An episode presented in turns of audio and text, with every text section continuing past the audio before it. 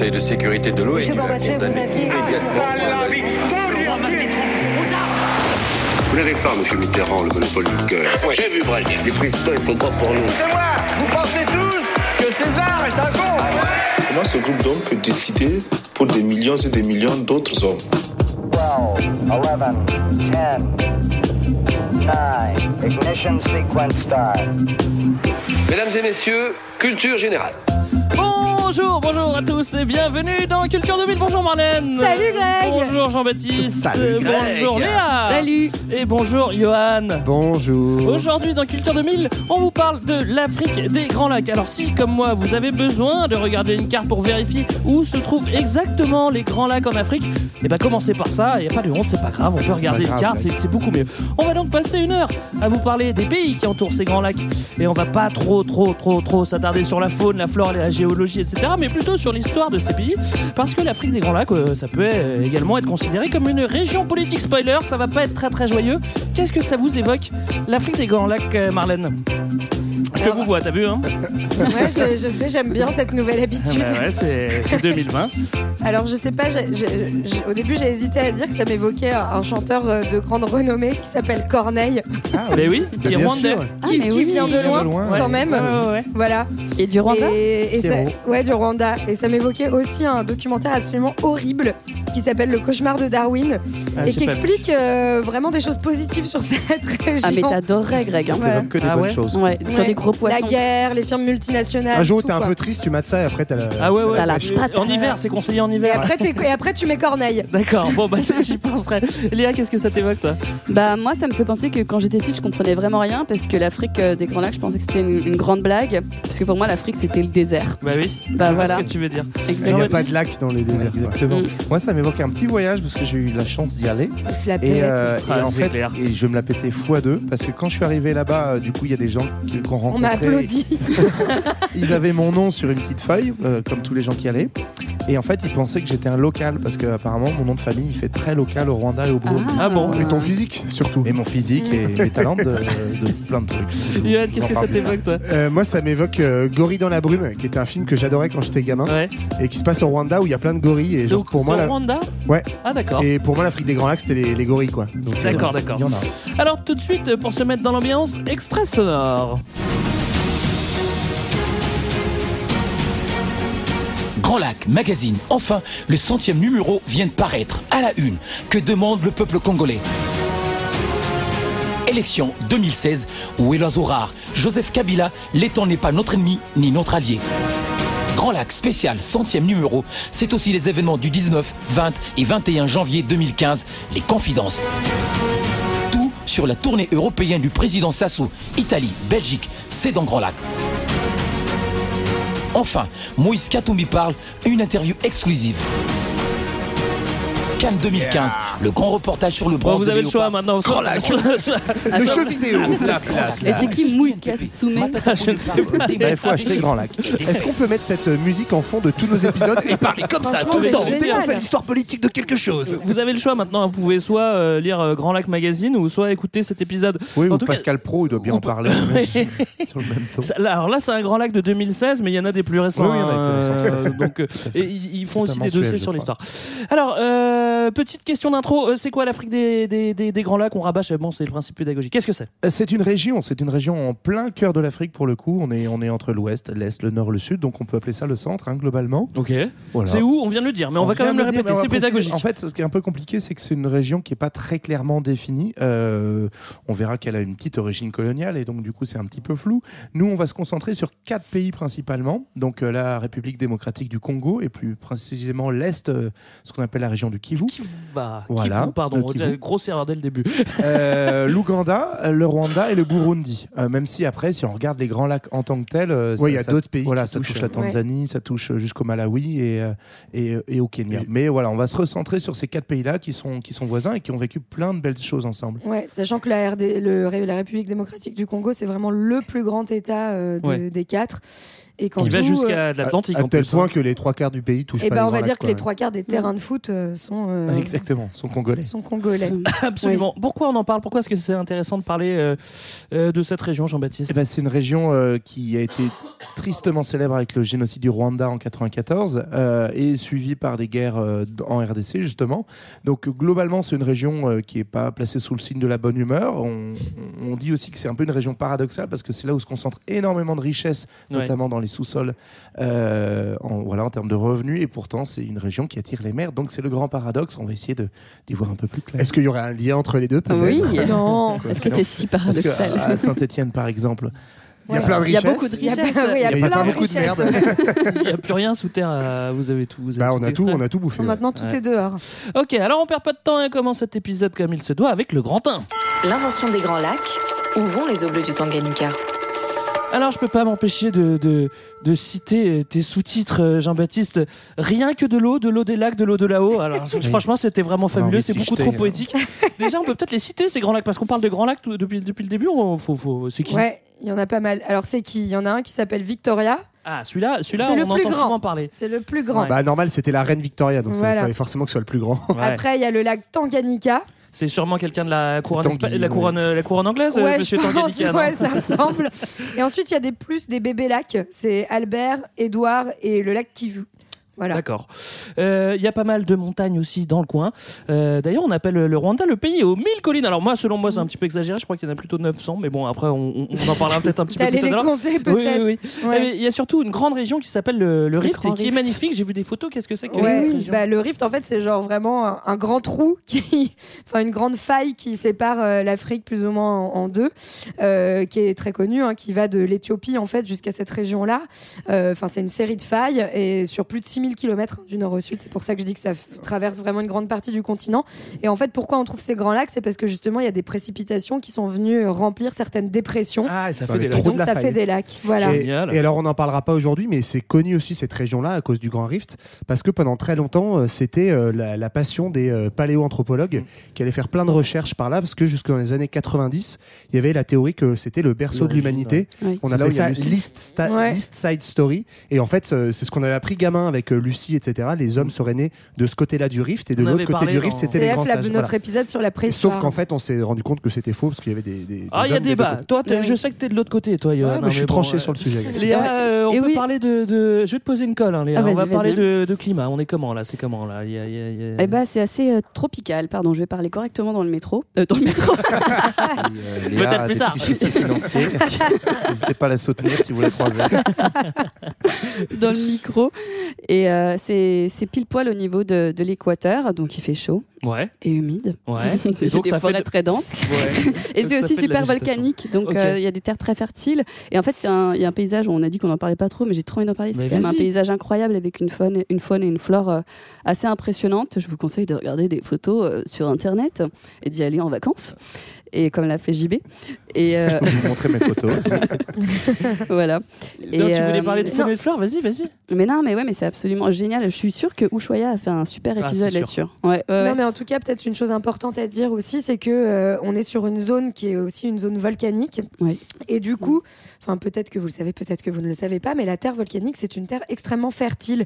Et donc, en fait, contrairement aux images, qu'est-ce que ça vous évoque de Léa, de l'Afrique désertique, très sèche, etc. Là, justement, on est sur une région plutôt humide, très verte, avec des lacs et en plus avec une terre très fertile, donc beaucoup d'agriculture. Et le fait que ça soit un petit peu en altitude, surtout côté Rwanda-Burundi, ça aussi préserve un certain nombre de pandémies de la région, notamment le malaria est quasiment inexistant au Rwanda et au Burundi. Pour l'altitude, parce que justement les moustiques n'aiment pas monter. Ouais, on est à 2000-3000 mètres d'altitude, c'est quand même assez haut. On s'en rend pas forcément compte. Il y a beaucoup de brume, comme dans Gorille dans la brume.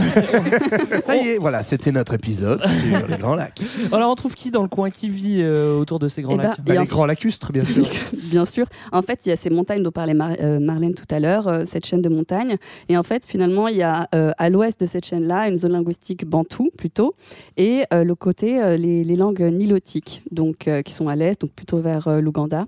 Nilotique, ça vient de Nil en fait, parce que c'est les sources du Nil qui se retrouvent au nord de cette région. Oui, parce qu'en fait, il y a le Kilimandjaro, etc. dans la région, plutôt en Tanzanie maintenant. Et donc toute cette eau là descend et donc vient remplir les failles, et ça va vers, donc il y a le fleuve Congo qui va vers l'ouest et vers l'Atlantique, et le Nil de l'autre côté qui va vers l'Égypte. Voilà. T'es tellement devenu mon maître de la géographie. On dirait vraiment une experte incroyable. C'était Miss Météo de la géo, quoi.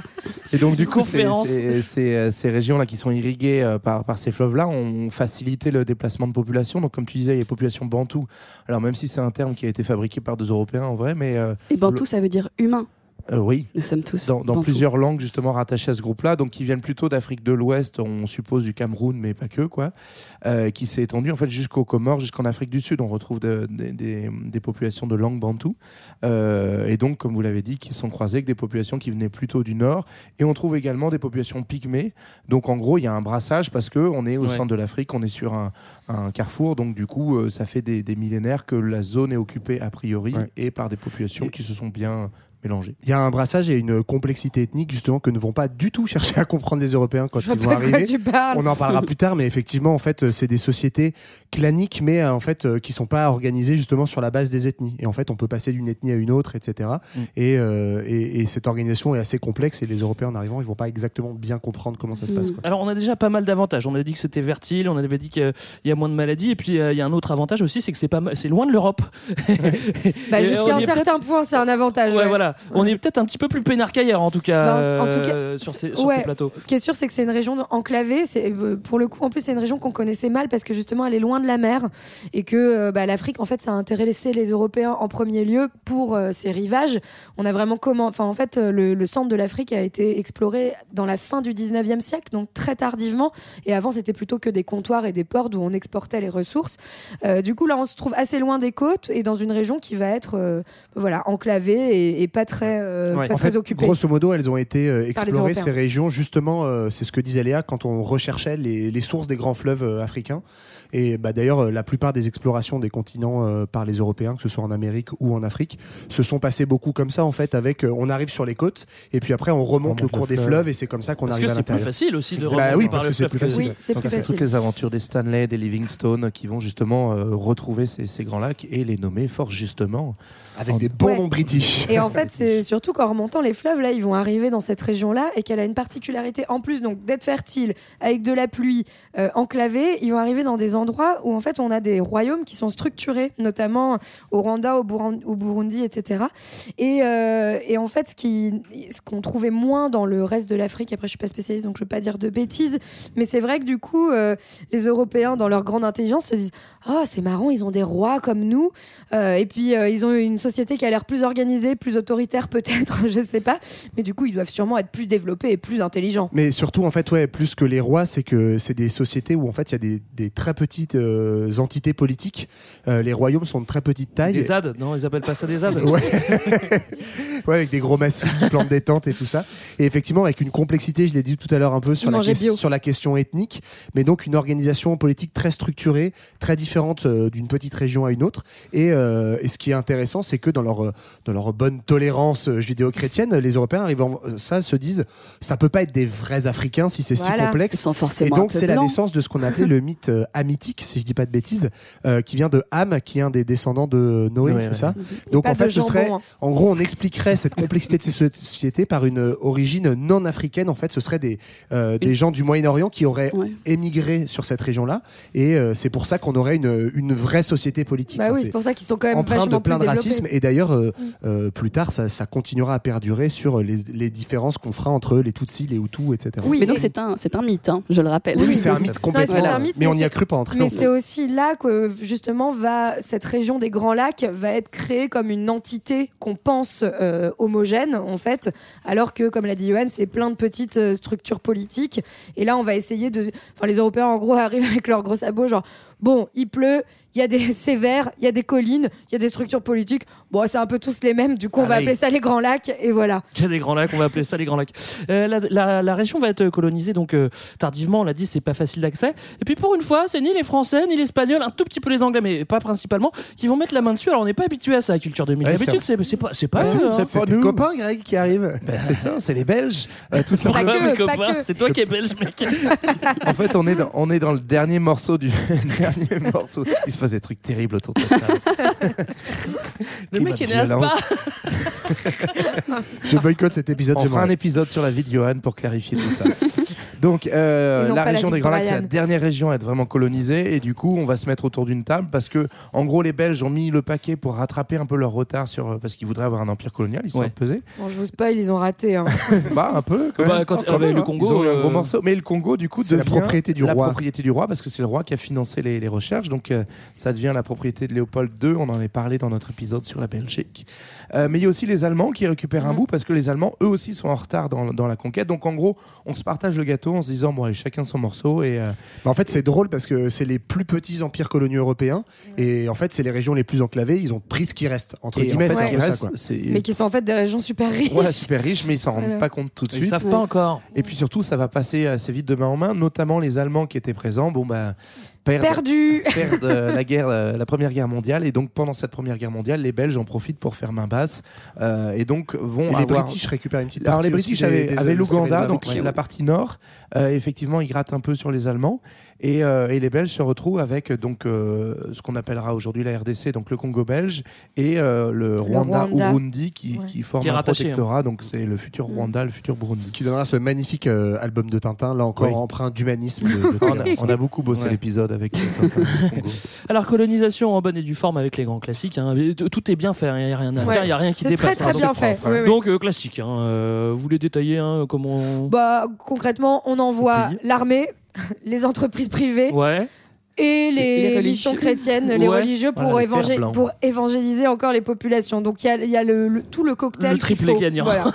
Voilà. Globalement, c'est le triplé de la colonisation. On a la même chose en Amérique. Mais surtout, on va ajouter à tout ça ce qui va se passer dans plein d'endroits. C'est-à-dire que c'est à ce moment-là qu'on va essayer... On est en plein 19e siècle, au moment où les Européens ont besoin de classer. Ils ont besoin de faire des classeurs, en se disant alors toi t'es comme ça, Et donc c'est le grand moment racialiste. Donc on commence à faire des études, à essayer de classer les hommes en races. Et à ce moment-là, du coup ils se trouvent dans un endroit où on a plusieurs clans, plusieurs tribus comme on l'a dit. Et donc on va essayer d'imposer des théories là-dessus entre différentes populations. Donc il y avait notamment les Hutus. On en reparlera. On en reparlera peut-être. Les Tutsis et les Tois. Et justement, c'est la grande naissance en fait de cette soi-disant rivalité en fait qui était notamment vraiment créée par le colon belge entre les Tutsis et les Hutus, où à partir du phénotype, c'est-à-dire du genre physique des Hutus ou des Tutsis, ils vont essentialiser ces caractéristiques, alors que, comme on le disait tout à l'heure, en fait originellement Tutsi ou Hutu, c'était des appellations ethniques, mais aussi liées à ta profession. Notamment, les Tutsis étaient plutôt des éleveurs, alors que les Hutus étaient des cultivateurs, des agriculteurs. Mais tu pouvais passer en changeant, tu pouvais passer potentiellement d'une ethnie à une autre. Et en fait, les Belges ont commencé à décider que les gens qui étaient grands, plus fins, plutôt des plus riches en fait, à la peau plus claire, étaient des Tutsis, les autres étaient des Hutus. Et on a commencé à développer ça et à essentialiser. Et du coup, désormais, en fait, tu devais être rangé dans une case ethnique. Et au début du XXe siècle, on a même carrément fait une carte d'identité ethnique. Donc tu devenais soit Hutu, soit Hutu. C'était la mode dans les années 30. Pouvais... Alors même que effectivement, ils ont, on le redit, juste la même langue, les mêmes croyances, etc. C'est un peu comme si autour de Culture 2000, on nous classait, quoi. Toi, tu serais dans la culture. Là où c'est un intérêt, en fait, c'est que, d'un point de vue purement ethnique, au sens ethnique, en fait, il n'y a pas de différence. On considère qu'il y a deux ethnies presque d'une certaine façon, c'est qu'il y a globalement une ethnie plutôt rwandaise et une ethnie plutôt burundaise, mais il y a vraiment une similitude commune, et même d'un point de vue génétique, il y a des études qui ont été faites, il n'y a pas de réelle différence entre Tutsi et Tutsi. Il y avait des différences physiques, mais qu'on retrouvait finalement dans les deux clans et dans les deux découpages sociaux. Pourquoi ça a été intéressant pour les Belges de faire ça ? Parce que les Tutsis, c'était aussi une minorité qui, globalement, s'était saisie du pouvoir politique et avait mis en place une forme de domination directe, parce qu'il y avait une domination économique, ça avait donné une domination politique. Et donc les rois du Burundi et du Rwanda, c'était des Tutsis, alors que le gros de la population, environ 80%, c'était des Hutus. Et donc, du coup, les Belges essentialisent et racialisent cette différence, notamment pour pouvoir dire ok, on va s'appuyer sur les Tutsis parce que c'est une classe dominante, on va la rattacher aux fameux mythes amitiques, puisqu'ils sont dominants, c'est qu'ils doivent être un peu européens dans le fond, parce que c'est pas possible autrement. Et du coup, le Hutu devenant l'archétype de l'Africain noir, le paysan, qui est là pour être dominé, donc paysan, ouais, etc. Et donc, du coup, on reprend ce système-là et on l'essentialise. C'est aussi l'idée, enfin, dans le sens de ce que tu dis, hein, mais en fait, d'avoir des relais de pouvoir sur place. Et donc, il faut s'appuyer, encore une fois, comme on l'a fait dans d'autres colonies, sur une petite élite. Et donc, ce sera l'élite dite Tutsi et qui va être essentialisée. Oui, alors après, il y a aussi, on peut se dire aussi que ça arrange bien les colons de diviser par ethnie, parce que, comme on dit, hein, on dit diviser pour mieux régner. On le dit, on le dit parfois. Hein. Oui, on le dit. C'est sûr que si tu divises en ethnie, tu vas monter éventuellement des tensions. Après, c'est jouer un petit peu avec le feu. On va voir jusqu'à où ça va nous mener. Ça brûle. Jusqu'à la fin de l'épisode. Ça aura pas trop brûlé, là, je crois. Ça a été, mais en tout cas, il s'appuie là-dessus. Mais ça va pas être le cas qu'avec le Rwanda et le Burundi. Ça va être le cas aussi en Ouganda. On va jouer un petit peu avec ces ethnies quand même, un petit peu partout dans le coin. Ouais, avec des ethnies, on va créer aussi des divisions religieuses qui en fait ne posaient pas spécialement de problème dans la société. Ou en Ouganda, pareil, on va diviser en fait, essayer d'opposer le nord qui était des populations plutôt nilotiques et musulmanes au sud. Avec des populations plutôt bantoues et chrétiennes. Et en réalité, en fait, cette différenciation entre les populations, elle va aussi avoir une matérialisation géographique. C'est ça aussi qu'il faut comprendre. C'est qu'on va amener certaines populations qui vivaient ensemble aussi à se séparer et à créer des régions qui seraient plus ou moins homogènes pour ensuite justifier cette différence entre les populations. Alors, surtout en Ouganda, effectivement, où on a vraiment une opposition géographique. Là où au Rwanda et au Burundi, en fait, jusqu'à aujourd'hui, les populations Hutu et Tutsi sont vraiment mélangés, même quelquefois dans les familles. Non, oui, juste pour ajouter aussi ce que disait Marlène, qu'on va aller jusqu'à créer des partis politiques qui sont en accord justement avec ces différenciations soi-disant raciales ou religieuses. Ouais. Parce qu'en fait, ça s'explique tout simplement par le fait que l'Église, elle arrive pas juste pour convertir des gens, mais elle a aussi l'éducation qu'elle prend en main. Et donc, du coup, elle va éduquer les populations locales avec le prisme européen. Donc, on va apprendre aux jeunes qui sont soit Hutus, soit Tutsis, soit chrétiens, soit musulmans. Enfin, bref, on va vraiment les identifier. On va les élever dans le fait que, par exemple, les Tutsis sont des dominateurs. Donc, c'est normal qu'ils dominent. Ils viennent de l'étranger. Ce sont un peu les premiers colons. Les Hutus sont là pour être dominés. Et donc, c'est pour ça que les gens, leur première revendication politique, elle va être de remettre en cause pas uniquement la présence de l'occupant colonial belge, mais ça va être aussi de remettre en cause la domination de la soi-disant autre ethnie. Donc c'est comme ça qu'on arrive dans un contexte bien tendu après 1945 où globalement, en fait, l'élite Tutsi au pouvoir au Rwanda et en Urundi, par exemple, commence à se dire nous, on est là pour dominer, on est là pour régner, mais on n'a plus besoin des Belges, on voudrait se débarrasser d'eux. Là où les Hutus se disent, en fait, non seulement on veut se débarrasser des Belges, mais on veut aussi se débarrasser des Tutsis pour enfin être libéré de toutes les oppressions. Oui, ça commence à chauffer. Ouais. Déjà après la Seconde Guerre mondiale, il y a un début de rébellion chez les élites Tutsis. Comment ça se passe ? Bah en fait, c'est ce que disait JB. Les élites Tutsis sont contre, veulent se libérer de la tutelle coloniale. C'est tout le contexte de décolonisation post-Seconde Guerre mondiale où en plus on entre dans la guerre froide, où la décolonisation est soutenue par les deux grandes superpuissances que sont l'URSS et les États-Unis. Sauf qu'en fait, les Hutus vont s'opposer à la prise du pouvoir par les Tutsis au Rwanda-Urundi. Et dès 1959, on a la première guerre civile qui démarre. Avec un petit game assez marrant de la part des Belges, c'est que les Belges sentant qu'ils perdent le terrain... Ils ont fait des blagues, tu veux dire ? Oui, exactement. Très drôle. Ils avaient misé sur une élite Tutsi qui commence à leur échapper. Hop, on retourne notre veste et on dit aux Hutus, vous avez vraiment, les Tutsis se rendent des salopards. Donc, on va commencer à soutenir la prise de pouvoir des Hutus. Et c'est comme ça qu'apparaissent les premières violences en 59, avec, du coup, effectivement, le colonisateur belge encore présent dans la région qui va en fait souffler sur les flammes en disant les Hutus avaient raison, les Tutsis c'est vraiment insupportable qu'ils continuent à vous dominer. Sachant qu'on le rappelle, les Hutus sont majoritaires, c'est 80% de la population. Ok, pour ce grand 1, on vient de faire une petite balade autour des Grands Lacs. On n'a même pas chanté les neiges du Kilimandjaro, je suis vraiment très triste, j'espère que ça sera pour la pause musicale, on verra. Pour le grand 2, on va passer aux années 60 et on va parler de décolonisation entre autres. Néocolonialisme et massacre en série. Couac au lac. Décidément, je suis vraiment fan des sous-titres de Jean-Baptiste. Là, c'est merci. Africa Dieu, Belle Africa. Je pouvais pas ne pas les citer.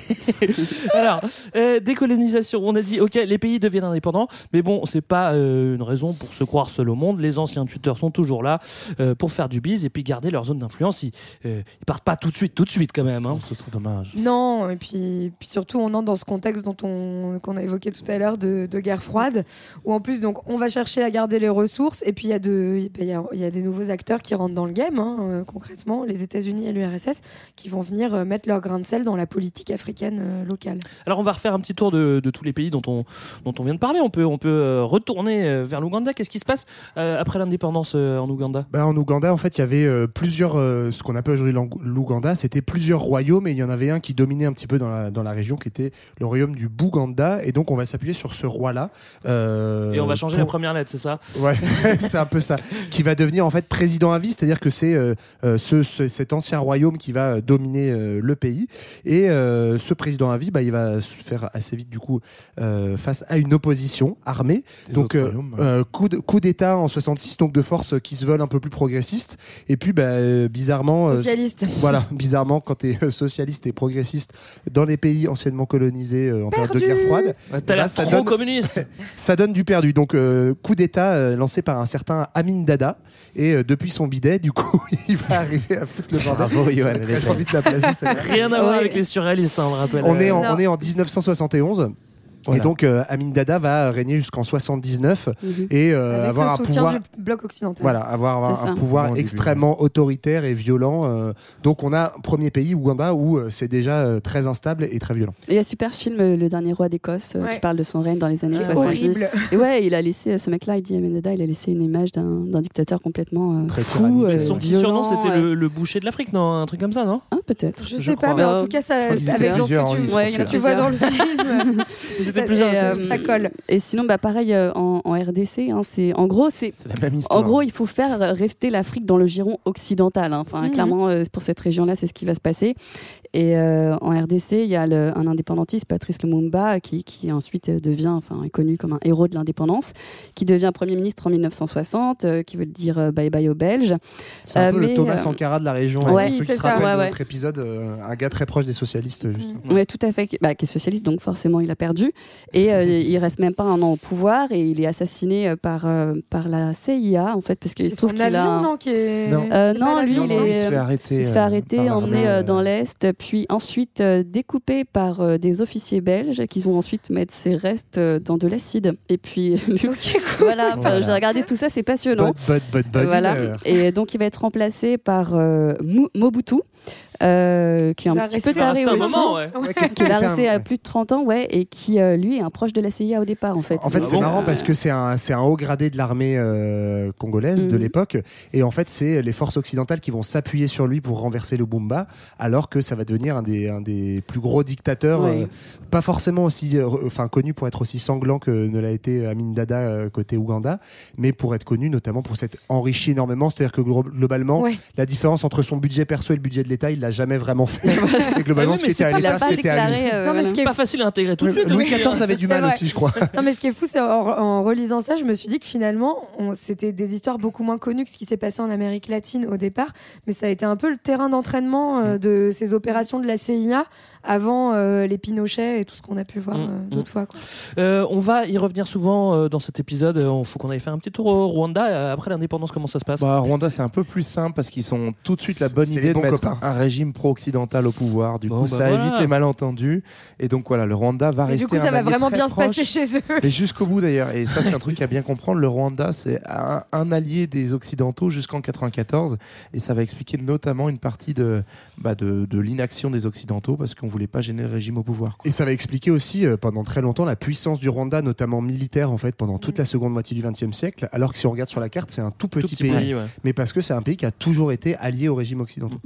Ça, c'est malin. On vient donc de jeter un œil sur la situation des pays qui se situent autour des Grands Lacs africains. Voilà. On va se faire une petite pause musicale parce qu'après, on a plein de réjouissances qui nous attendent. On avait dit que ça serait un épisode très joyeux. Vous allez le voir.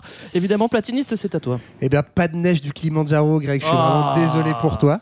Non, plutôt pour ceux qui ne connaissent pas encore sa grande silhouette longiligne et son air timide. Gaël Faye, donc, un artiste burundais né de parents franco-rwandais. Il a fui ses racines suite au génocide de 94, dont on vous parlera plus tard. Il est aujourd'hui auteur, compositeur, interprète et même romancier, donc ça vaut amplement une petite pause pour écouter sa carte postale de son pays natal, petit pays perdu au milieu des Grands Lacs.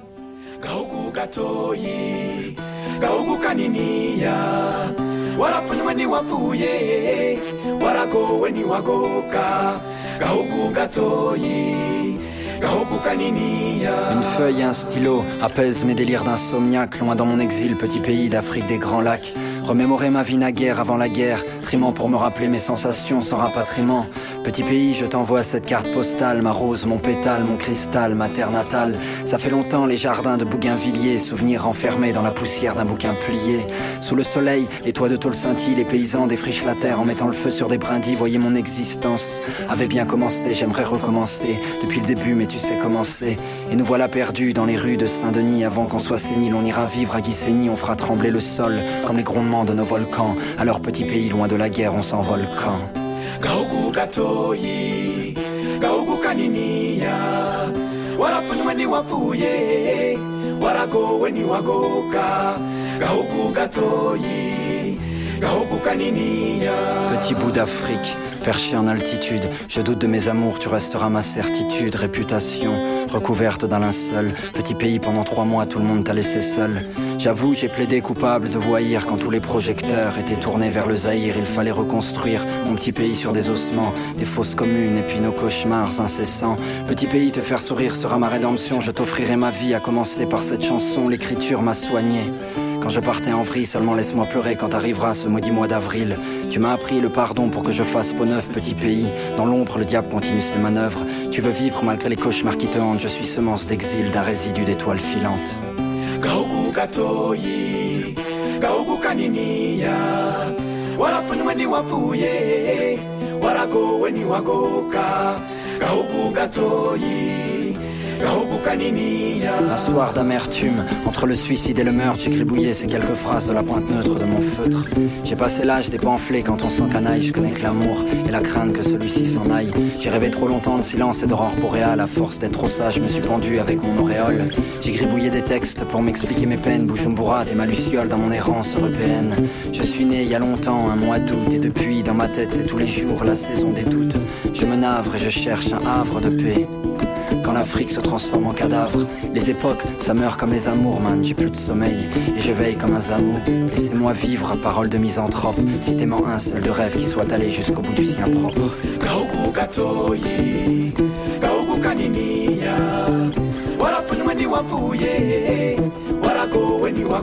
Petit pays, quand tu pleures, je pleure, quand tu ris, je ris, quand tu meurs, je meurs, quand tu vis, je vis. Petit pays, je saigne de tes blessures. Petit pays, je t'aime, ça j'en suis sûr. Vous écoutez toujours Culture 2000 et on vous parle encore de l'Afrique des Grands Lacs. Dans la première partie, on vous a situé les Grands Lacs, et oui, on est comme ça. C'est où ? À côté des Grands Lacs, vous n'avez qu'à regarder une carte, on vous l'a déjà dit.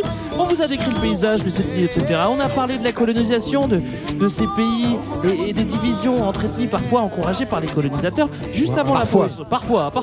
Juste avant la pause, on parlait de décolonisation et maintenant on va revenir sur le rôle des ethnies après le départ des Européens. Pourquoi ? Parce qu'ils vont s'en servir pour appuyer ou non les nouveaux pouvoirs. Eh ben oui, c'est comme ça. Hein. Et oui, parce qu'en fait, ces ethnies, donc on répète bien que c'est presque une construction du colonisateur qu'une réalité sur le terrain. Et c'est un truc très pratique qui sert même les nouveaux pouvoirs en place. On a vu un petit peu notre petit tour d'horizon juste avant la pause que beaucoup de régimes autoritaires s'étaient installés, notamment avec l'aide des Occidentaux. Et en gros, quand tu as un régime autoritaire, des fois, la population, elle n'est pas hyper contente. Donc, il faut lui donner un bouc émissaire. Voilà. Et donc, la question ethnique va être très pratique pour ça. Alors, on va refaire le petit tour encore. On va essayer de le faire rapidou. Après, oui. Là, avec ce qu'on vous a dit avant, vous avez déjà un petit tableau. Vous allez vous douter de ce qui va se passer, évidemment, au Rwanda. Ben ouais, au Rwanda, en fait, un peu comme dans la suite de ce que vient de dire JB, mais à chaque fois qu'il y a des contestations du pouvoir, ben en fait, on va les rediriger de manière très habile sur des haines soit anti-Tutsi, soit anti-Hutu. Et c'est ce qui va faire qu'on va avoir régulièrement comme ça des poussées de fièvre qui vont être des émeutes très violentes. Ouais. Donc il y en a dans les années 60, 63, 64, puis 10 ans plus tard. On commence à voir comme ça des tensions très fortes et un premier phénomène d'exil, notamment d'une partie de ces populations. Et qui va jouer un rôle hyper important pour la suite. Et donc au Rwanda, c'est les Hutus qui sont en place, en tout cas, le parti dominant unique au pouvoir et un parti à dominante Hutu, même s'il y a toujours des Tutsis dans le game. Alors il y a des lois, évidemment non, mais il y a des lois de quotas, c'est-à-dire que si tu as une entreprise avec 10 employés, bah, tu as le droit d'avoir qu'un seul Tutsi. Bon, bah évidemment, ça s'appelle de la discrimination. Ouais, mais c'est important de le rappeler parce qu'on est en fait 30 ans avant le génocide et on a déjà cette obsession en fait dans la loi et dans la société de faire des quotas et de limiter en fait cette peur que les Tutsis prennent trop de place. Alors ensuite on a le Burundi. Le Burundi c'est un état voisin, c'est un petit peu son jumeau. Le Burundi c'est un peu le jumeau du Rwanda, c'est un peu les mêmes populations. En miroir inversé en fait. Ouais. Parce que là c'est les Tutsis qui sont au pouvoir au Burundi. C'est une monarchie constitutionnelle, donc un régime qui n'est pas en tant que tel démocratique. Et là pareil on va encore souffler sur les braises, donc on va le pouvoir notamment va utiliser la menace en fait d'un coup d'état pro-Hutu pour bien tenir la population et éviter que ça parte trop en vrille, quoi. Ça c'est en 72 notamment où il y a déjà un énorme massacre en fait en représailles de premier massacre anti-Tutsi, l'armée fait massacrer des civils. On imagine environ 100 000, et encore c'est l'estimation basse, on est déjà à 100 000 personnes assassinées parce qu'elles seraient Hutu. Ouais. On est déjà quand même bien proche de ce qui pourrait ressembler à un génocide. Ouais, on est déjà sur des nettoyages ethniques propres. Voilà. C'est balèze, ouais. Un petit tour du côté de Mobutu encore. Les filles, je suis sûr que vous mourrez d'envie de parler de Mobutu. Bah ouais, de son petit béret. Il a un petit béret. Je crois que c'est léopard, lui, non, qui a un petit béret léopard, ouais. Oui, en peau de léopard, ouais. Ouais, mais parce qu'il est balance, donc il a le style. Je pense que c'est ça. Voilà. Et lui, il développe une politique de zaïrisation.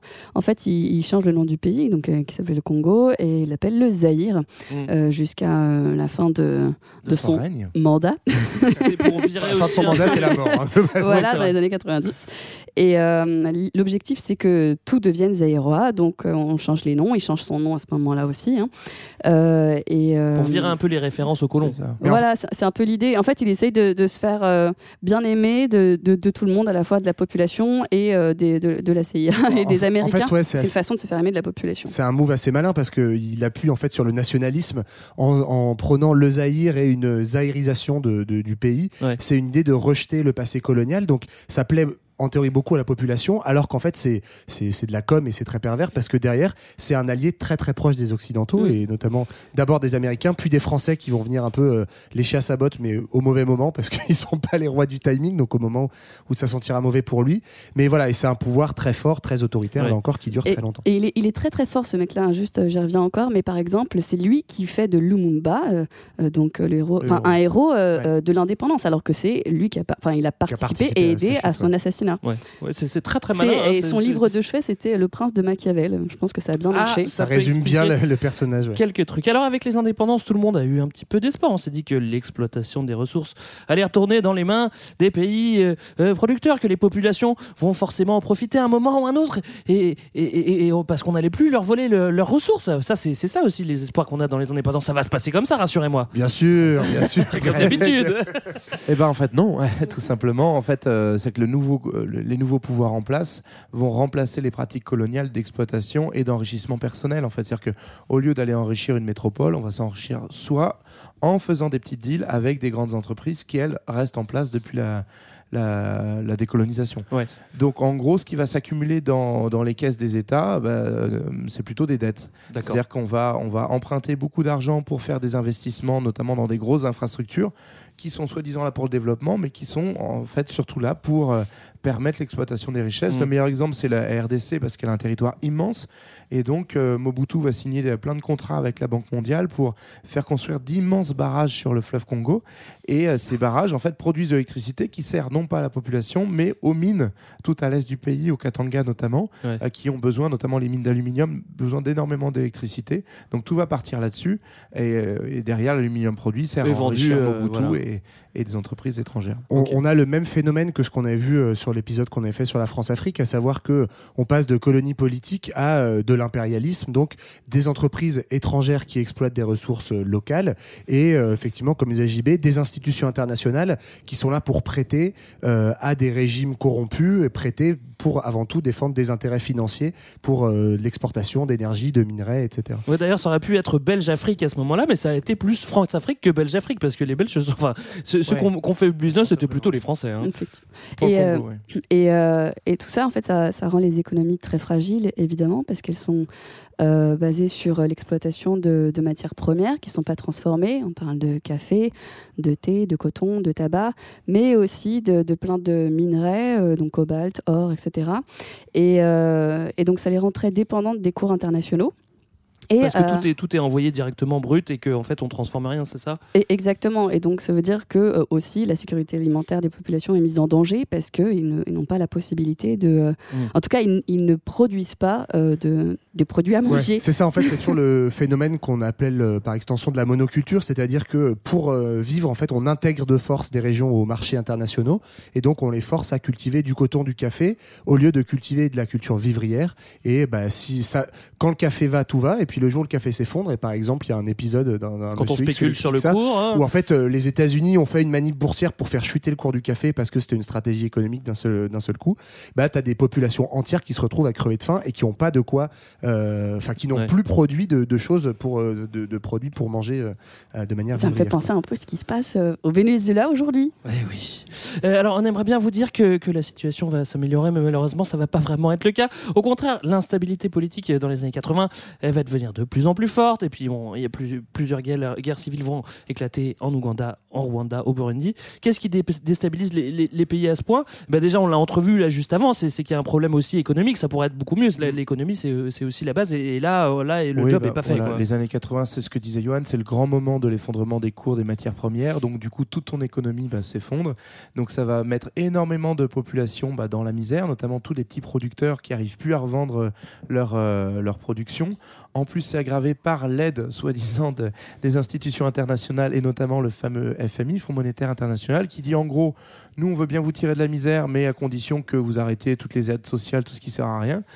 Donc en gros, les petits producteurs, leur seul moyen de gagner leur vie, ça va être de se faire enrôler dans des milices. Ouais. Donc ça va expliquer aussi un essor de l'armement, énormément d'armes qui vont être vendues pour équiper à la fois des armées qui grossissent, mais aussi des petites milices. Et vendues par qui ? Par la France. Ah ça oui. Alors on vous l'explique depuis le début, les anciens colonisateurs ont joué à un jeu dangereux en s'appuyant sur les différences ethniques pour renforcer certains pouvoirs, leurs pouvoirs ou certains autres pouvoirs. Bah bravo, ça a marché, tout le monde a joué le jeu et puis du coup les tensions augmentent de plus en plus. C'est super, voilà, super. Hein. Ouais, on fait tous la gueule. Un exemple, c'est l'Ouganda. En fait, donc notre ami Amin Dada, tu disais, Johan, je reprends ta blague. Sur son. En gros, il a plus de sous, tout le monde le déteste. Donc, bonne stratégie un peu à la Napoléon III, c'est on va attaquer le voisin, ça va me donner des puntos. Donc, en 79, l'Ouganda attaque la Tanzanie, sauf que la Tanzanie met une raclée à l'Ouganda. Donc, le dictateur doit partir. Heureusement, il avait une petite maison pour sa retraite qu'il attendait en Arabie Saoudite. Donc, tout s'est bien passé pour lui. Il va mourir là-bas. Oui, mais bon, il va quand même. Il va s'en sortir. Ça c'est vrai. On ne pleure pas le monsieur Dada. Il va être remplacé à la suite d'une longue guerre civile. Hein. On vous raconte ça en deux phrases, mais en fait, ça dure 7 ans de guerre civile qui se termine donc en 86 avec un nouveau chef qui s'installe au pouvoir en Ouganda et qui, lui, heureusement, est toujours là. On revient toujours au Rwanda, on va en parler beaucoup dans cet épisode. Là, on va fonder le Front patriotique Rwanda FPR. Ouais, justement, on parlait tout à l'heure du phénomène d'exil qui avait commencé à avoir lieu dans les années 60-70 avec plein de Tutsis qui avaient fui le pays. Qui étaient en exil. Ouais. Voilà, qui étaient en exil. Et donc, une partie de ces Tutsis exilés fondent ce FPR avec des Tutsis de l'intérieur pour une idée de reprendre une place politique dans le pays. Et donc, ça va commencer à inquiéter beaucoup les partis Hutus et la population Hutu au pouvoir. Et donc, on a une guerre civile qui démarre à partir de 1990. Guerre civile parce que le FPR essaye de reprendre le pouvoir dictatorial, y compris par les armes. Et il se bat contre l'armée régulière rwandaise qui est majoritairement faite de Hutus, enfin je veux dire qui enrôle majoritairement des Hutus. C'est ça, ouais. En fait, c'est un double jeu de populations qu'on monte les unes contre les autres, mais des factions qui sont armées, donc une armée régulière et une milice armée, le FPR. T'as dit la date du début de la guerre civile ? Oui, 90, il l'a dit. D'accord, ok, pardon, désolé, j'ai eu un moment. Alors, oui, c'est une région francophone, hein, on le sait. On sait ceux qui sont balèzes aussi dans ce coin-là, à l'époque, au niveau France-Afrique, bah, c'est les Français. Et puis tonton Mitterrand, il est quand même pas mal placé, sachant que dès qu'il y a une embrouille en Afrique, francophone en tout cas, les chefs d'État africains, ils vont souvent toquer à sa porte pour dire bah, « tu veux pas m'aider un tout petit peu quand même hein. ?» Donc bah, ouais, il a pris le relais tout simplement de ses prédécesseurs, hein, président français, et simplement Mitterrand, ce qui va se passer, le grand changement, c'est pas tant lié à Mitterrand, c'est plutôt lié au fait que c'est lui quand même. En fait, c'est lui qui a mis fin à la guerre froide. Et donc, comme il n'y a plus de guerre froide, il n'y a plus de peur de contagion communiste. Donc, on peut commencer à être un peu plus exigeant vis-à-vis des dictateurs africains. Et donc, il y a un fameux discours prononcé par Mitterrand qui convoque gentiment tous les présidents africains soutenus. Il les convoque à La Baule, donc c'est à côté de Nantes, hein. Dans une ville qui pèse dans le game mondial, hein, La Baule globalement. La Baule, c'est assez classe, non? Moi, tu sais, t'as New York, au classement New York, Tokyo, La Baule, une belle station balnéaire où il va leur expliquer gentiment que désormais, donc c'est le discours de La Baule, si vous voulez continuer à avoir l'aide française, il faut se mettre à la démocratie, c'est-à-dire au multipartisme. Donc c'est très très louable, surtout avec la pression de l'aide financière, et donc ça va forcer la plupart des pays africains à très rapidement à mettre en route ce multipartisme. Donc ce qui est plutôt chouette sur le papier, sauf que ça va être aussi un gros facteur de déstabilisation parce que ça va ouvrir la voie à toutes ces tensions ethniques, toutes ces oppositions qui vont vraiment rentrer dans le jeu de l'ethnicité, et notamment au Rwanda, ça va se traduire par l'arrivée de partis d'extrême droite en fait hyper pro-Hutu, on va appeler ça le Hutu Power, qui va accentuer encore plus l'appel à la haine contre les Tutsis, d'autant plus, comme l'a dit Johan, qu'on est dans un contexte de guerre civile avec une milice Tutsi extérieure. Donc tous les signes sont alignés pour prouver qu'il y a bien un complot Tutsi pour nous éliminer, nous Hutus, et donc il va falloir tirer d'abord. Oui, déjà qu'on n'était pas vraiment stable, on parle de déstabilisation, mais c'était pas non plus la méga détente avant. Alors on va maintenant changer de continent, on va prendre un vol Kigali-Paris, et on va prendre un vol Paris-Veracruz maintenant, c'est tout de suite. Pendant ce temps, à Veracruz... Marlène, rassure-nous s'il te plaît, est-ce que les nouvelles sont bonnes au moins du côté de Veracruz, s'il te plaît, pas... Ah, parce que là, je suis fatiguée, moi. Ouais, je comprends. Bah, avant la fête au génocide au Rwanda, il se passe quand même quelques bonnes choses dans le monde, des choses qui donnent foi en l'humanité, avec des gens qui se mettent d'accord, figure-toi. Oh. Et je dirais même enfin d'accord, comme dans des négociations entre la CGT et En Marche aujourd'hui, quoi. Enfin, qu'on s'entende, on se met vraiment bien d'accord, voilà. Et oui, parce qu'en fait, en avril 1994, ce qu'on appelait le GATT, c'est-à-dire le General Agreement on Traffic and Trade, donc en gros ce qui réglait le libre-échange dans le monde, change de nom et devient ce qu'on connaît aujourd'hui, c'est-à-dire l'OMC, l'Organisation Mondiale du Commerce. Et donc, fini tous les rounds de discussion, fini l'URSS, place donc à la grande négociation du commerce mondial, organisée par qui ? Bah, par les grands gagnants, c'est-à-dire les États-Unis. Freedom. Le but, qu'est-ce que c'est ? Améliorer les règles du commerce mondial, enlever les barrières commerciales, ouvrir les frontières, bref, à nous la liberté des échanges. On dirait une chanson. Mais du coup, ça change quoi, Marlène ? Bah, ce qui change, c'est qu'on crée notamment un organisme de règlement des différends, qu'on appelle l'ORD, qui pourra désormais condamner les États qui ne respectent pas les règles du monde libre, c'est-à-dire la concurrence, la libre entreprise, enfin, vous voyez. D'ailleurs, en parlant d'entreprises, ces dernières, elles, demeurent plutôt largement hors d'atteinte des compétences de ce fameux organisme de règlement des différends. C'est-à-dire que violer la concurrence, c'est non, violer les droits de l'homme, peut-être. Bref, les délits économiques ont encore de beaux jours devant eux, sans compter sur les crimes contre l'humanité dont on va parler maintenant. Merci Marlène, c'était bien pour cette petite pause. C'est vrai que ça va mieux ailleurs. On sent que Marlène elle est de bonne humeur. En fait, tu vois, ça fait plaisir. Là, comme ça. Mais bon, là on va se mettre en jambe parce que ça va être la joie. Un petit peu. Voilà, on va retourner du côté des Grands Lacs et puis on va parler génocide, hein, carrément des Tutsis. Alors les massacres des Tutsis, c'est pas les premiers. On rappelle qu'il y a eu carrément eu exil en Ouganda il y a un moment maintenant. Mais là on va passer à un autre level quand même en 94. Ah ouais, on push le level génocide. Push to the limit. Là, on a poussé la limite. Le level machette, ça s'appelle. Non, mais alors, ça mériterait un épisode en soi, donc on va pas faire toute la question du génocide rwandais. C'est assez compliqué, mais on a, je pense, quand même pas trop mal amené le contexte. Et en fait, donc on arrive dans cette période de guerre civile. On s'envoie des fleurs. Le mec, ça raconte. Ouais, j'ai pas mal amené le contexte.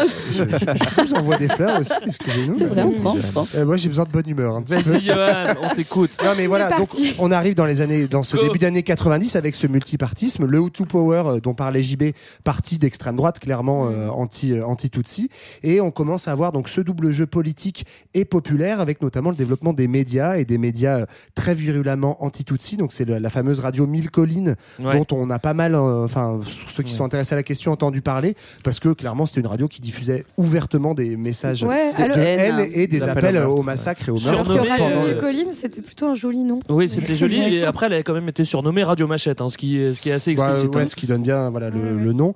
Et donc il y a un petit déclencheur qui a lieu en 93, en fait, où c'est un vol dans lequel il y a le président rwandais et le président du Burundi, si je ne dis pas de bêtises, qui était en négociation avec le FPR pour régler soi-disant cette guerre civile. Cet avion est abattu, on ne sait toujours pas trop exactement par qui, mais en fait ça va servir de déclencheur où les Hutus vont s'énerver en disant: regardez, on a tué notre président, c'est forcément les Tutsis.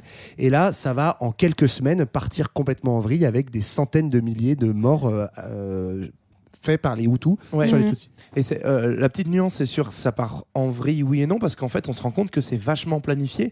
C'est vrai que dans un premier temps, les médias occidentaux, quand on a relayé ces massacres-là, il y a eu déjà le premier réflexe, c'est de dire: bon, c'est des Africains, ils ont ça dans le sang, c'est une petite violence intertribale, ouais, donc déjà un bon petit relent raciste. La deuxième analyse, c'était de dire: il y a une espèce de coup de chaud et ils sont partis en... C'est inattendu. Et en fait, on se rend compte qu'on a tous les indices qui nous montrent que c'est un génocide, parce que c'était planifié. En gros, ceux qui remplacent le président au pouvoir, donc c'est le Hutu Power, c'est l'extrême droite, qui avait déjà des alliés au pouvoir et qui avait déjà fait envoyer des armes, qui avait déjà préparé le terrain. Et donc ça explique la violence de ce génocide qui, dans les, en fait, sur le presque 1 million de victimes qu'on compte, même si on n'a pas un décompte précis, en fait, le gros se fait dans les premières semaines, en fait. Et notamment, en fait, ça dure pas très longtemps. Pour rejoindre ce que tu dis, que le fait que c'était préparé, c'est vrai que les premières violences ont lieu 1 heure après, ouais, le crash, oui, le crash de l'avion. Donc c'est enfin t'organises pas, ouais, ça en 1 heure. C'est un peu rapide. Ouais. Et après, l'ampleur du génocide, elle s'explique donc par le fait que c'était déjà planifié, comme l'a dit JB, mais aussi par une caractéristique un peu particulière dont on a déjà parlé, c'est-à-dire que les populations sont très mélangées, en fait, et que du coup, bah, en fait... c'est le génocide des voisins, on l'a appelé. Tout le monde sait qui est Hutu, qui est Tutsi, oui. Et bah, finalement, vous savez, vrai, que la maison d'à côté c'est des Tutsis, et vous savez que bah, le dimanche ils vont être à l'église là-bas, que le samedi matin ils sont au marché, etc. Et donc en fait ils sont attendus à chaque fois, avec la collaboration de la police, hein, qui fait des genres de barrages filtrants pour retenir les populations qui sont du coup massacrées bah, en fait dans leur lieu du quotidien, finalement. Ouais, en fait, voilà, c'est ça la particularité de ce génocide, bah, par rapport à la Shoah par exemple, hein, notamment, mais c'est qu'en fait, on a un double mouvement qui est un mouvement planifié de l'armée et un mouvement qui est repris par les populations qui ont été lourdement en partie instrumentalisées, etc. Mais ce qui fait effectivement ce génocide des voisins, où on a donc quelque chose de très méthodique fait par l'armée, des armes qui sont déjà prêtes, disponibles, mais aussi beaucoup de meurtres à l'arme blanche. Voilà, c'est pour ça qu'on parle de la machette, ouais, parce que les populations sont chauffées à blanc. Donc pour régler le compte. C'est à tous les niveaux, et c'est pour ça qu'en une très petite période, on a assez, même dur de dire, mais plusieurs centaines de milliers, je crois que c'est autour de 600 000, 800 000 on estime, 75% de la population Tutsi qui va être massacrée en quelques mois. Et c'est-à-dire 12% des Rwandais. C'est ça. Et en fait, les seuls garde-fous potentiels qui auraient pu dire aux gens: mais vous faites n'importe quoi, les Hutus modérés vont être aussi massacrés au passage. Oui. Comme des collabos, quoi. Et c'est d'ailleurs souvent les premiers à Kigali, quand se déclenche le génocide, on va aller d'abord tuer tous les partis Hutus modérés qui pourraient en fait empêcher la mise en œuvre de génocide. Alors, vas-y. Et juste, ouais, ça devient, parce que moi ça m'a marqué, mais ça devient vraiment un boulot. C'est-à-dire que le matin, le travail, aller au travail, ça veut dire aller tuer ses voisins, etc. Ouais, et l'après-midi, on fait notre deuxième boulot. Enfin, c'est le travail, quoi. C'est classique. Alors, face à ce déferlement de haine et de violence, j'imagine qu'il y a une très forte réaction à l'international. J'imagine aussi que les Français, vu qu'ils étaient un petit peu sur place, ils devaient savoir ce qui se tramait quand même, non ? Ah bah ouais, les Français ont une réaction tellement violente que donc l'ONU déclare un embargo sur les armes, mais au bout de je sais plus combien de semaines déjà. Donc, comment tu dis ? Plus d'un mois. Ouais, plus d'un mois après. Je crois que c'est le 11 mai, alors que le génocide commence le 7 avril. 1 heure après, on a dit. Donc ça met plus d'un mois à démarrer. Et les Français, ils ont une réaction très, très virulente. Ils continuent de vendre des armes, mais par le Zaïre à côté. Ouais, donc, c'est beaucoup plus pratique. En fait, on achemine plus directement d'armes au Rwanda, mais ça, c'est quelque chose qu'on a mis du temps avant de démontrer et de savoir. Alors, c'est que le gouvernement de Mitterrand, à l'époque, clairement, continue de défendre ses intérêts économiques et assume de manière très cynique de faire fermer les yeux sur l'urgence humanitaire et de garder un. Parce que c'est les grands gagnants. Hein, ceux qui vendent les armes, c'est vraiment les grands gagnants. Alors il n'y a pas de mystère là-dessus. Et puis ça pointe du doigt aussi un grand dysfonctionnement de l'ONU, hein, parce que les casques bleus qui sont présents sur place, en fait, vont finalement ne vont pas s'interposer au sein pendant le génocide. Ouais. Après, il y a encore une fois une caractéristique géographique qui fait qu'il n'y a pas de zone de guerre et de front de guerre. Enfin, c'est pas pour excuser les casques bleus, mais je pense qu'il y a une situation aussi qui est difficilement gérable parce que difficilement connue de où est-ce qu'on se met. Ouais. Et en même temps, les casques bleus vont surtout être occupés dans un premier lieu à l'évacuation des Occidentaux et des expatriés avant finalement de se dire en fait il faut qu'on aille vraiment au cœur des villages parce que c'est là que ça se passe en fait justement entre les voisins quoi. Et cette mission d'ailleurs t'as raison, ils vont beaucoup se mettre aux frontières et notamment à la frontière avec le Kivu avec le Congo, ce qui va en fait expliquer une partie des conflits ultérieurs dans la région et notamment les guerres du Congo et guerres du Kivu. Ouais.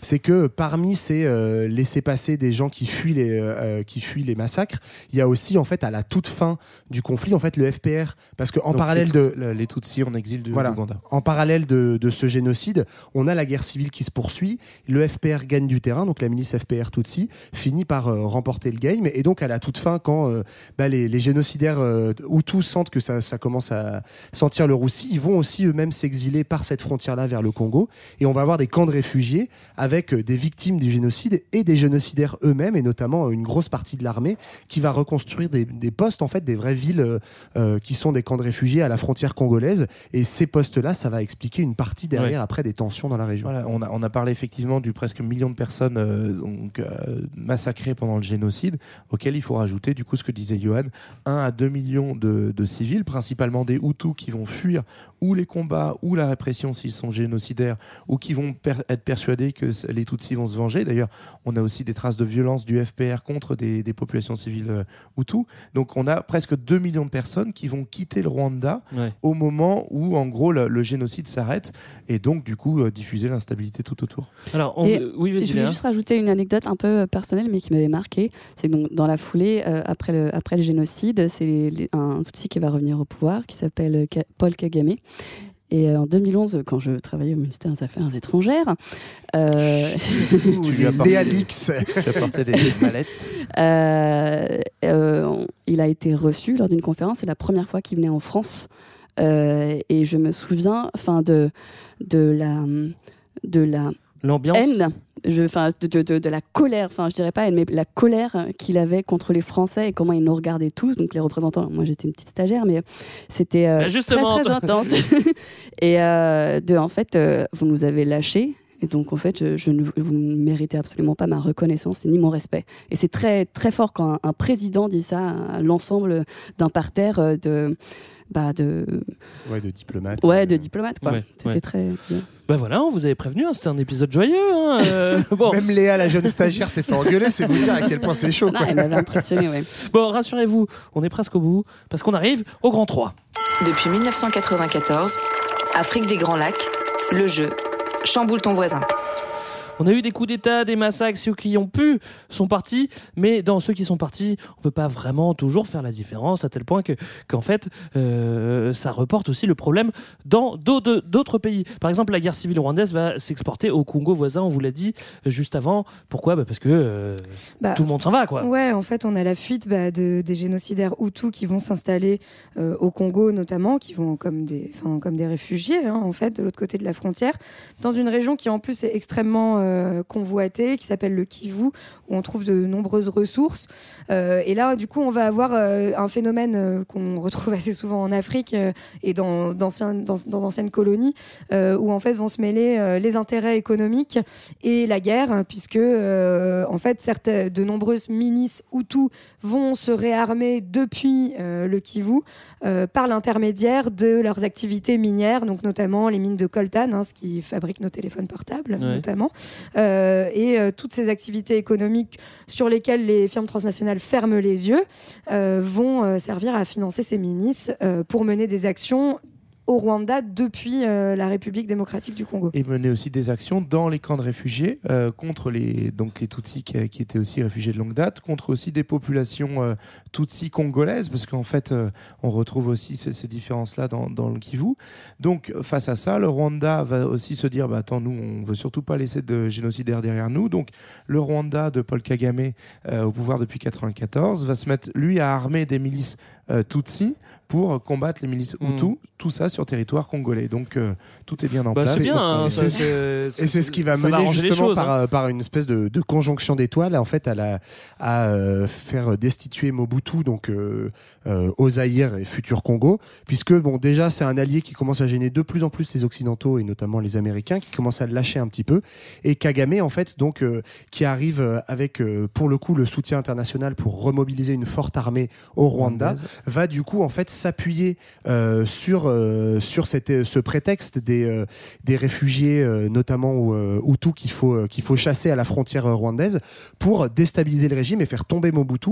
Et en fait c'est très bizarre parce que c'est une sorte de guerre civile congolaise qui vaut la chute de Mobutu et l'arrivée au pouvoir de Kabila père à l'époque, mais ouais. Kabila en fait c'est lui il a presque personne, il a pas beaucoup de force militaire, et c'est vraiment Kagame depuis le Rwanda qui pilote ça. Derrière ça il y a un double jeu qui c'est intéressant pour le Rwanda, c'est à la fois la question politique d'aller chasser les génocidaires à la frontière comme disait JB, mais il y a aussi la question économique de en faisant ça on s'implante dans le Kivu et on récupère on met la main mise sur les ressources, et notamment j'ai vu un truc qui est assez marrant, le coltan dont parlait Marlène, donc ce minerai rare qui permet de produire les téléphones portables. En fait il y a 0 mine de coltan au Rwanda, mais le Randa est un des principaux exportateurs de coltan dans le monde. C'est bizarre parce qu'ils ont des milices bien présentes pour exploiter les mines côté Kivu. Alors ça c'était la première guerre du Congo. Donc on est en 96-97 pour se placer dans la on dit première guerre, c'est vrai que la deuxième elle est en 98, donc c'est pas bossé beaucoup de temps entre la première. Il n'y a pas vraiment eu de pause très longue. Mais c'est deux guerres parce qu'il y en a une qui fait chuter donc le régime de Mobutu, donc le Zaïre prend fin et on change de pays, c'est la RDC démocratique du Congo, et après ça devient grosso modo une guerre continentale, la deuxième guerre qui est pour d'autres objectifs. Mais qui s'internationalise aussi. C'est ça. Qui vient chercher en gros Kabila donc, qui arrive au pouvoir en RDC après avoir massacré d'ailleurs au passage des centaines de milliers de civils Hutus qui n'étaient pas forcément des génocidaires mais qui se sont fait massacrer comme pas possible. En gros Kabila une fois au pouvoir va se fâcher avec ses anciens alliés, notamment Kagame, et donc parce que en fait il a bien compris que les Rwandais étaient en train de se servir sur le territoire congolais, et donc pour les chasser qu'est-ce qu'il fait, il prend son téléphone et il appelle tous les copains qu'il peut avoir sur le continent africain, et donc on se retrouve en fait avec, comme disait Yohan, une guerre continentale où il y a 9 pays africains impliqués soit directement avec leurs armées, soit via des milices qui vont financer puisque ça marche bien, et donc en fait le Congo devient une espèce de grand terrain de chasse où s'affrontent des milices dans tous les coins et vont se financer par le contrôle des ressources minières. Alors on a dit la première c'est 96-97, là on est 98-2003. Voilà. Et on a qu'à en faire une puis à partir de 2003 aussi, non ? Voilà, en gros ce qui change à partir de 2003 il y a des accords de paix où les différents états africains progressivement se désengagent.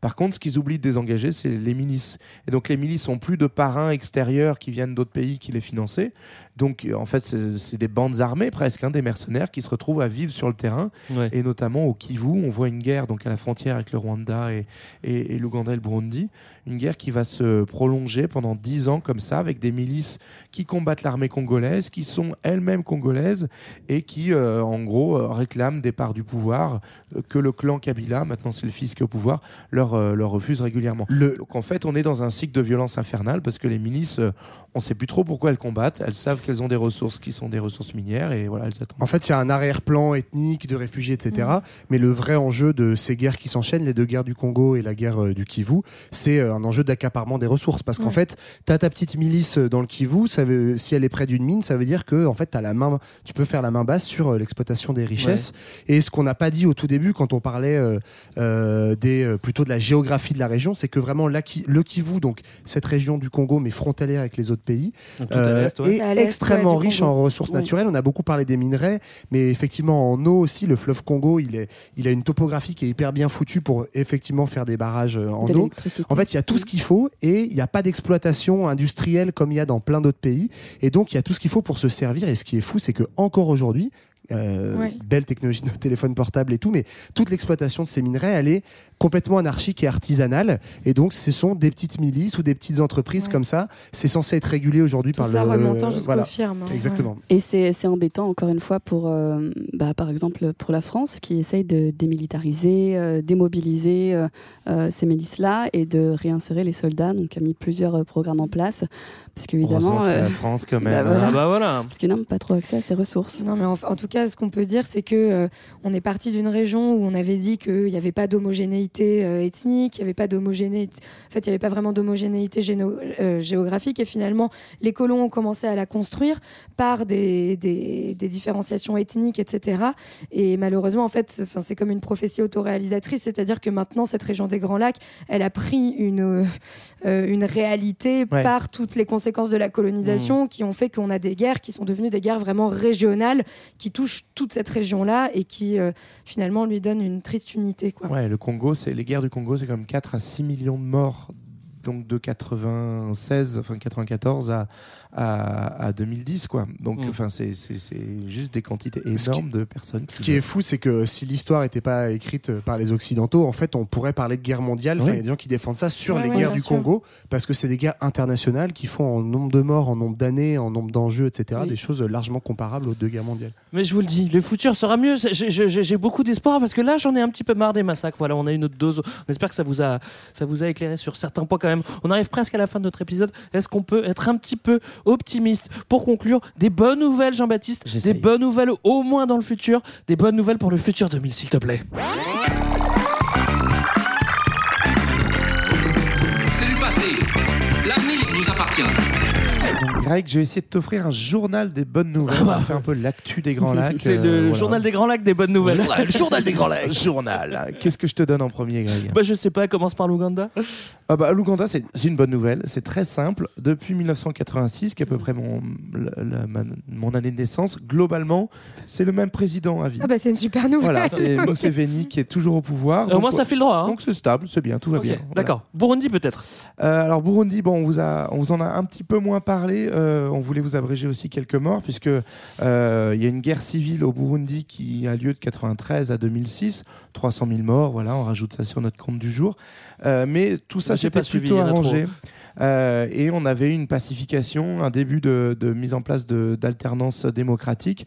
Le problème, c'est que le type qui a été élu en 2005 avait plus trop envie de lâcher le pouvoir, et globalement il est toujours au pouvoir aujourd'hui, même quand sa population lui a dit non, même quand toute la communauté internationale a dit non, ce qui fait que malheureusement le Burundi depuis 2010 et 2015, ça s'accélère, est en train de, en gros, se fâcher avec tout le monde et de massacrer gentiment sa population. Donc on va pas s'apesantir. Ok, d'accord.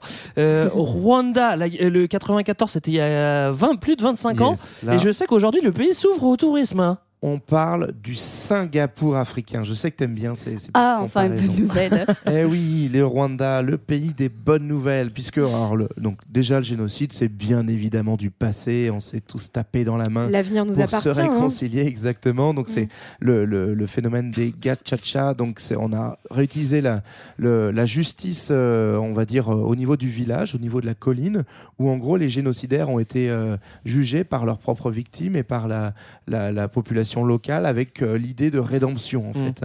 Là, Jésus a été très utile, et donc par conséquent, une fois qu'on a pacifié un petit peu tout ça, on a pu se lancer dans un grand projet lancé par Paul Kagame qui s'appelait Vision 2020. Ça me plaît. Voilà, on y est. C'est aujourd'hui. On y est. Donc on va pouvoir faire le bilan. En gros, le but c'était de faire la modernisation du pays en misant notamment sur une économie de services qui est un peu originale, puisqu'on ne misait plus sur les matières premières. Voilà, donc ça marche plutôt bien pour le coup, puisque le Rwanda est en tête de tous les classements, pays le moins corrompu d'Afrique. C'est aussi celui qui attire le plus d'investisseurs étrangers, puisque les investissements ont été multipliés par 30 entre 2005 et 2015. On est vraiment dans la start-up nation africaine qui mise notamment sur le tourisme d'affaires. Donc Léa, ton rêve... C'est vraiment encourageant pour le Kivu. Voilà, c'est que des bonnes nouvelles. Pourquoi ? Parce que tout ça est financé exactement grâce à notre ami le Coltan. Et il faut bien sûr payer un petit peu le prix, c'est que globalement le pays est tenu du main de fer depuis 1994 par le même Paul Kagame, qui a fait en sorte de pouvoir se maintenir au pouvoir jusqu'en 2034, donc notre épisode est tranquille, il est encore valable pour quelques années, Et par ailleurs, on n'est pas vraiment sur une grande liberté démocratique, ouais, ni une liberté d'expression. Par de loin aussi. Hein, mais peu importe, on s'enrichit un petit peu. Ni beaucoup d'égalité. Ouais, voilà, on peut toujours trouver des petits points noirs. Attends, les petits opposants qui disparaissent. Déjà, sortir des massacres, c'est déjà pas mal. Des bonnes nouvelles du RDC.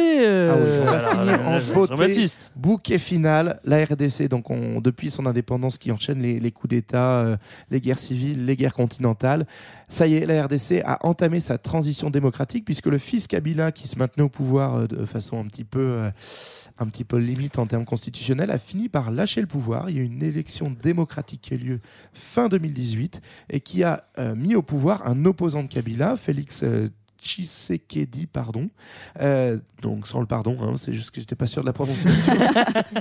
Donc il a été élu en janvier 2019 et donc il y a eu une transition, une alternance au pouvoir. Alors si on veut gratter un petit peu, il se trouve que cette élection est contestée par celui qui est arrivé deuxième et qui prétend être arrivé premier. Et on peut aussi pointer le fait, certes, que les violences se poursuivent dans l'est du Congo, notamment dans la province d'Ituri, donc qui est juste au nord du Kivu. Voilà, l'ONU est en train d'hésiter à utiliser le terme de génocide pour ce qui se passe actuellement au Congo. Ah ben, c'est vraiment des bonnes nouvelles. Je suis pas très content, Jean-Baptiste. Je t'avais donné l'édito de Grand Lac Magazine pour faire un truc positif, et voilà. Bon, je suis triste. Bon, voilà, c'était notre épisode sur l'Afrique des Grands Lacs. On aurait pu aussi rebaptiser Guerre autour des Grands Lacs. Ah oui, ça aurait été joli. On espère que ça vous a plu, que ça vous a donné envie d'aller plus loin. Nous, on se retrouve comme d'habitude dans 2 semaines. D'ici là, vous pouvez nous contacter sur les réseaux sociaux, nous écrire, nous réécouter, faire tout ce que vous voulez. Des annonces peut-être, je ne sais pas. Ouais. Des mariages. Moment d'expression. Je ne suis pas sûr de vous avoir souhaité une bonne année. Je vous souhaite une bonne année. C'était il y a longtemps, Jean-Baptiste. Bon. C'est déjà la chandeleur facile. Ah bah, bien tassé. Mais en tout cas, ouais, une annonce du côté de Fréquence Moderne, notre grande famille, puisque notre chère amie Sarah, en effet, a un nouveau bébé, bébé podcast avec avec Antoine, un autre Antoine, qui nous présente un podcast qui s'appelle 20 minutes avant la fin du monde sur les questions... c'est gay encore. Voilà, sur les questions écologiques et que nous vous recommandons pour ce début d'année. Yes, il est top. Il est vraiment bien. Parce que t'as participé, Marlène. Toi aussi, Greg. Ouais, c'est vrai. Allez, l'écoutez. Gardez copains comme cochons. Allez, comme d'habitude, on se quitte en musique, Platiniste. Eh bien, exactement. J'étais à 2 doigts de vous passer un certain Bobby Wine, donc, qui est un chanteur ougandais devenu la figure numéro 1 de l'opposition au dictateur Museveni, hein, qui est là depuis que JB est né, donc, et que le pouvoir emmène en ce moment faire des petits allers-retours à la case prison. C'était la cible parfaite, hein, chanteur engagé, figure de la résistance, en plein dans le thème de l'épisode et au cœur de l'actualité. Mais ça, c'était avant d'avoir un petit coup de nostalgie pour le groupe de hip-hop congolais de mon adolescence, qui s'en sort pas si mal pour conclure cet épisode sous le signe astrologique de la paix et des sentiments désintéressés. C'est le Bisson Abisso. Ouais. Bye bye. Salut. Ciao. Bisson Abisso. Le temps est si bref, je te jure dans la peau d'un chef. Bisson Abisso dans la famille, on a tout F. Bref, j'encaisse, tout ce que j'entreprends vaut de l'or. On m'a nommé ministre du sport. Continuons à jouer au foot sur les terres. Laissons la BR à la médecine et à nos grands-pères. Fier car esprit sportif règne sur les terrains. La corruption a fait de moi le ministre le plus malin. L'argent appelle l'argent. Le bénéfice, moi j'encaisse, je laisse rien dans la caisse. Mongo est convaincu à Mongo. Le temps est si bref, je suis dans la peau d'un chef. On m'a nommé. Je jure fidélité à ma patrie. Pris pour le développement de mon pays qui sombré dans la décadence. Faites-moi confiance, je jure de me bourrer la poche. On lui a dit, monsieur le ministre, on vous confie un portefeuille. J'ai reculé d'un pas et là, j'ai dit, faut que je le recueille. L'aménagement du territoire, changer vos paysages. On dort très bien dans nos villages, moi. L'argent appelle l'argent. Rien du bénéfice, je laisse rien dans la caisse. Mongo est convaincu à Mongo. Le temps est si bref, dans la peau d'un chien. Le rhinocéros, le boss, président-chef des armées aimées. Malonga, Pamba, Passi, premier. Complice et ma famille, ton pire, pis le pays. Le doyen qu'on respecte, ma milice coupe des têtes. Puis je négocie ce qui vaut 100. J'en dis, je prends le pognon. Garde rapproché, fétiche, peuple fauché. Faut trop reprocher, ma démocratie à chier. Allez pour moi, t'as vu où je veux que le peuple bouge. L'argent, l'argent. Le bénéfice, j'encaisse et je laisse rien dans la caisse. Si bref, dans la peau d'un chef. Benji à la tête du siège de la classe économique. J'organise, je répartis, je compte la thune, je gère le fric. Je suis le responsable des richesses du pays. Maintenant tu sais qui gère les entrées et les sorties. Non, je n'oublie pas Tante Thérèse et mon petit neveu Blaise, que je mets à l'aise en règle congolaise. Tant qu'à faire. Autant sortir mes frères de la demeure. Le temps patrie dans la peau d'un chef, donc j'assure mes arrières. L'argent appelle l'argent. Le bénéf, moi j'encaisse, je laisse plein dans la caisse. Mongo, elle est complète à Mongo. Le temps est si bref, dans la peau d'un chef.